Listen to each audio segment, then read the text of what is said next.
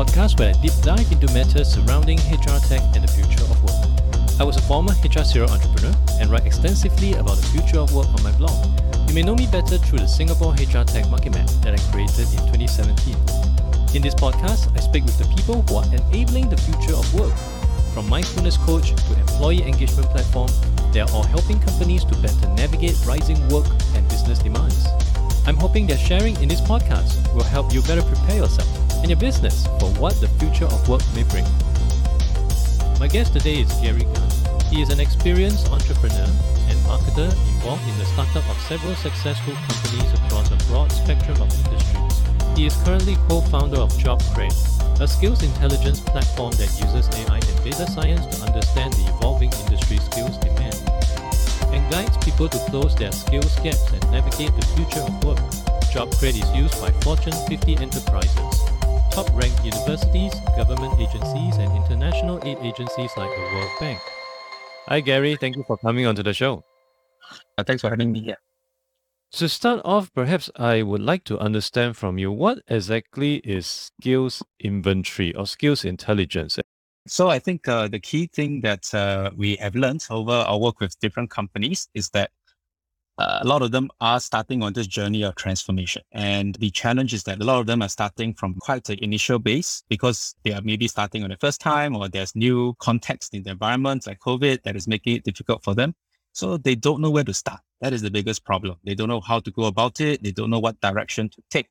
So that's why when we have this discussion with companies, we realize that it's almost you're like taking medicine, right? You're you're feeling a bit sick, you don't know what's wrong with you, and you want to figure out what is the way forwards.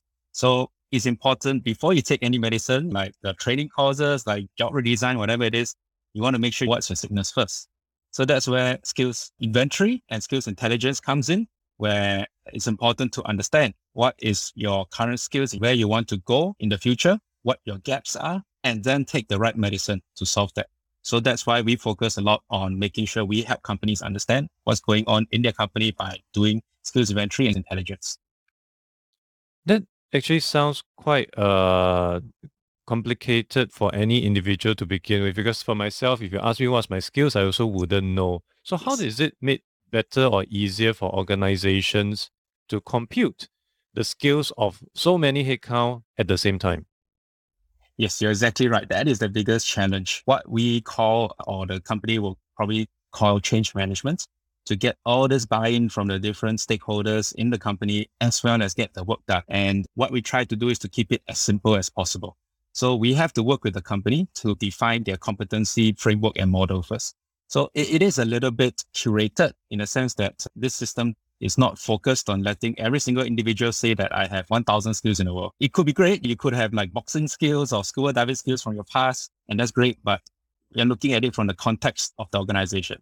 So the first thing we do with the company is to limit the universe to say that, okay, there's 30,000 skills out there. Which are the 300 or the 200 that are applicable to your company job roles and your company's people? And from there, we use this to work with the employees using a platform to validate these skills. So previously companies may use Excel. You know, they were like, I come up with this competency framework and then I send to all my supervisors, and all my staff, you have to rate yourselves. Uh. But it's very painful to do. Imagine you have so many tabs. You don't know which one is applicable to you. You have to look at all over the place and send back manually via email and the process complicates. Crazy. So that's why a lot of times nothing happens. We work with the biggest companies in the world, even Fortune 50 companies. They don't have all this data because it's so painful to go through this process. So that's why with a system that puts everything online, uh, you go in five minutes as a supervisor, as a normal employee, you just say what skills you have according to the framework of the company and you're done. So that creates that sort of efficiency and automation to get the results out. Uh, so it's not confusing. The biggest challenge is that it's confusing for the individual and for the supervisor. So we make it really limited universe, straightforward. You go in, you just uh, say, I have this, or I don't, uh, at what level, and, and your, your work is done, right, at the first step. So that makes it fast. so contextualized to of course what you can bring to the organization uh. so your tiktok Yes. skills and all that may not be relevant and may not be apparent on the platform and and okay Yes. so you, we settled on how an individual will be able to know his or her skills or the same for the company But what mm. about new yes. skills they want to acquire? And I think there's something on the top of many people's head because when it comes to skills right. acquisition, many people honestly is quite lost. Even for myself, I'm quite lost. Yes. I, I've turned, I've clocked more than 40. So right now I have a thousand dollars sitting in my skills future credit account. I don't yes. know where to begin. So yes. how does your approach actually help companies to better understand or help individuals to better mm. understand mm. Out of these 10,000 training courses, which allow me to acquire a million different skill set, which one should mm. I take? Yeah. So we're very proud that we've managed to get real uh, results from our process where we had uh, companies who have uh, 10 times more courses being taken compared to before. And why does that happen? We are solving the exact problem that you mentioned where a person is confused. The person doesn't know what uh, next direction to take.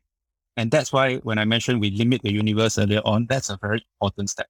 So we're not saying that TikTok is not important, all that other stuff, but you can reflect that in our system as well. But at this moment, the system is really built to help the company to firstly work with the business unit heads and with the HR and management to identify what they want the company to move. To. For example, the company could want people to have TikTok skills, right?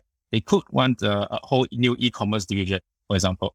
And then we will help them to use our global data or a Singapore skills framework to create those job profiles. Let's say I want an e-commerce manager and I need to have TikTok skills inside. Then that becomes a template and when the staff logs in, then they can measure themselves against that template. Straight away, they see that, ah, the company wants a e-commerce manager or digital marketing manager with TikTok skill. Okay. What is TikTok skill? Oh, okay. Click on TikTok skill. It brings me to the courses that's linked in the system to MySkillsFuture or Udemy, Coursera, etc. And it shows the courses there.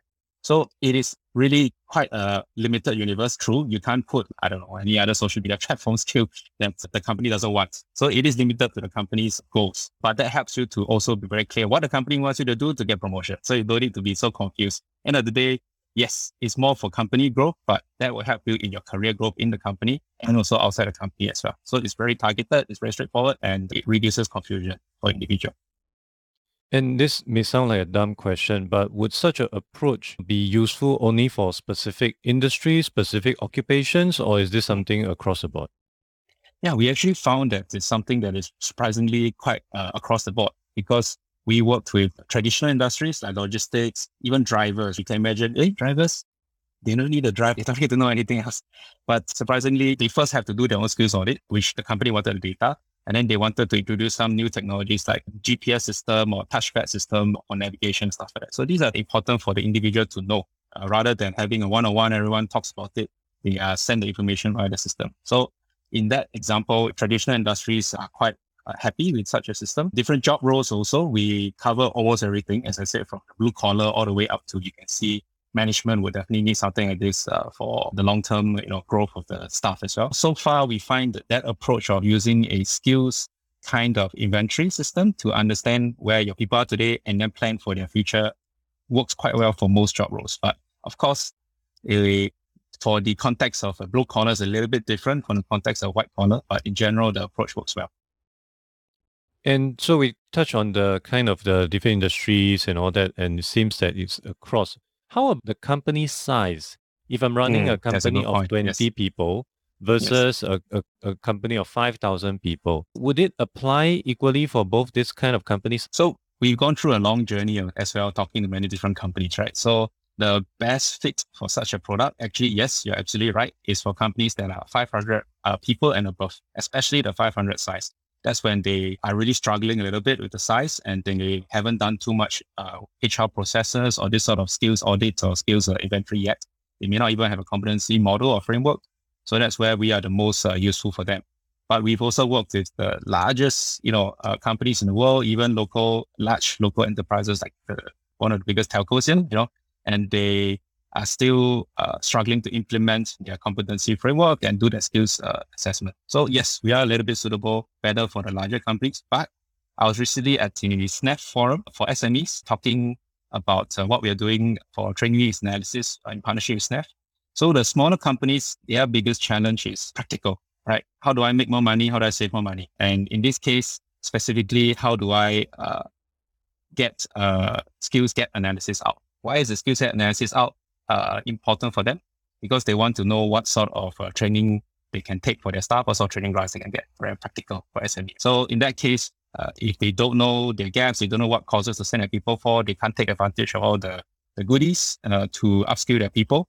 So that's where we are working out a very quick, straightforward 30 day, 90 day program to get the training needs analysis out for a company, not needing to use any human being intervention. Everything is online. You just go through, you get your training needs report out, and then you can look for training providers or look at the training providers on our system. So it's a very focused use case. This, we're not talking too much about skills inventory for a 30 to 50 person organization. It's just straightforward. Do your assessment quickly uh, according to Singapore Skills Framework, for example, and then you get your skills gap, and then your people can go for training. So it's very targeted for small companies, but for big companies, of course, we do the full uh, suite of services. And, and when it comes to, especially for smaller companies, I do still get in touch with some business owners, but yes. the sense I'm getting is uh, even until today, there seems to be quite a fair bit of reluctance to spend too much on training. La. And of exactly. course, some of sometimes they will cite to me, if I train them, then they leave. It's a waste of money. What is yes. your take on this? And what message do you have to share with business owners that still think that way? So I think for small owners, right, uh, small business owners, right, they may not be so focused on on training. That's true. You know, they are worried that people leave, etc. But I'm a small business owner myself. We are a. One of the things that that worries us a lot is one retention of people. It's not easy to find people nowadays, especially locals, to come and join a small company. So every time someone leaves, it's a very painful process to hire and retrain and get them up to speed again. And it slows the company down a lot. So I really want to make sure I retain my people. That's number one. Second is that I want to I want to make sure that I'm ahead of the competition. Right? So in this day and world, you have massive competition all over the place. Like we are the competition from uh, startups in US, Canada, UK that are coming to fight in the Singapore market. So it's so painful that you have to make sure that you're always at the cutting edge uh, of how you do your business and uh, how you uh, have the right people with the right skills to do the business. So with these two contexts, right? First, I need to retain my people no matter what. It's very painful to hire. Second, is that I need to make sure that I'm ahead of the competition. So you look at that in that regard, right? Skills is definitely part of the conversation. Why is skills part of the conversation for number one? Because the young people, especially the younger workers, career growth is very important to them. That may be their number one. There's a lot of surveys that show that the number one key for retention is that you provide a career pathway for me to grow in your company, right? From the first interview with the fresh graduates, they already asked me this question. So this is on the mind of every single fresh grad. So it's important to at least have a pathway to help the individual to see and self-service, hopefully with a platform. If not, at least have a pathway to let the person see that there is a growth potential in the company. The company may not be looking at, let's say, giving you like $5,000 training credits. That's fine. But at least that I know that my next step is like that. I need this sort of, should show this sort of capabilities and skills to get to the next level. Uh, and there's a pathway progression. So I think it's important to provide that to retain your, your important people. And second, of course, then at the same time, when you show them that pathway, you show them the new skills or the new divisions or the new approach that uh, you can discuss with your business heads, of, of course, as well, to make sure that your company is more competitive because everyone else is moving fast, right? You may be too busy as a small business owner looking at your operational work. That's what happened to me as a small business owner, too busy doing operational work and you never look up and see that, oh no, the competition is already way ahead of you in certain areas, right? So you have to be able to use that an approach to use skills, even or, or in another context of the world of skills, technologies within the company that helps you to leapfrog the competition. So these are the two reasons why I think it's important for SME owners to make sure that they retain their people and that they are able to be competitive and ahead of the competition and using skills or technologies as a way to uh, retain and leapfrog the competition. So skilling potentially could become one of the most sought after EVP for companies if they know how to play the cards. Exactly. And if you notice certain listed companies, they've have they've made it a key to highlight how much they, they are transforming. And you can notice certain banks, for example, they are saying that, oh, we are becoming a digital bank. And thus we're hiring tons of IT. We make sure everyone learn data analytics, etc. So that matters to millennials and it matters to certain people who want to see a progressive company as well. And of course, that reflects in their stock price. Their stock price went up a lot. So we do get quite a few larger companies that already have this CEO mandate that we must transform. Or in certain large local enterprises, they want to uh, diversify and move into areas that are not their core. And that helps to present more options for the staff within the company that, hey, I can go into the uh, property division. Hey, I can go into e-commerce division. So that again helps to retain the staff. For companies that are new to this approach but is keen to start, uh, what are some of the things that you believe they should be mindful of in order to try to make this process as smooth as possible and try to avoid some of the missteps or common mistakes? Correct. So I see the biggest problem uh, among all the companies who work with, right, is that they, again, is the maturity curve. They don't know where to start and thus they maybe take steps that are way downstream first.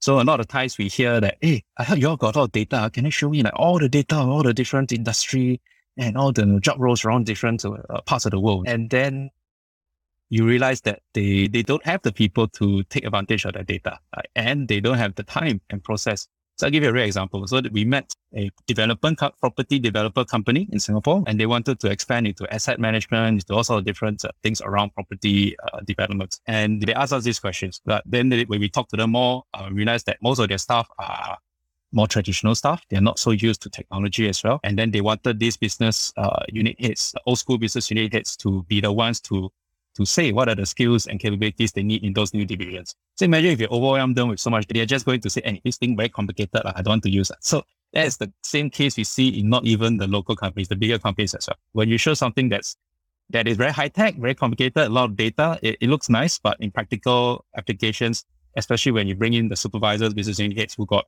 like thousand other things to your change management, your implementation and tasks, we see that uh, when you put basically the cart before the horse when you try to put all the downstream work or you put too much emphasis on other parts in front instead of easy implementation and getting things out across the company fast. Then you end up having a lot of roadblocks. And that's even when they are working with us. So we have seen many companies who tried to do certain things on their own without any to help them or without technology. As I said, some companies use Excel to send out the competency frameworks to get the buy-in and approval. It just doesn't happen. So that's why the companies can take three to four years just to implement a simple competency model for one department. And that's not, you know, that's real data from some of the bigger companies we talked to. So the worst thing that is happening here is that you're losing as a small company, even or as a big company, you cannot afford to lose time anymore. Everybody is going to overtake you. So the point is that it's not even the cost savings. Of course, we can do much better cost savings, not even the depth of data is that using such a partner to help you. Of course, we don't just bring technology, we bring the expertise of our team to help you get all this done.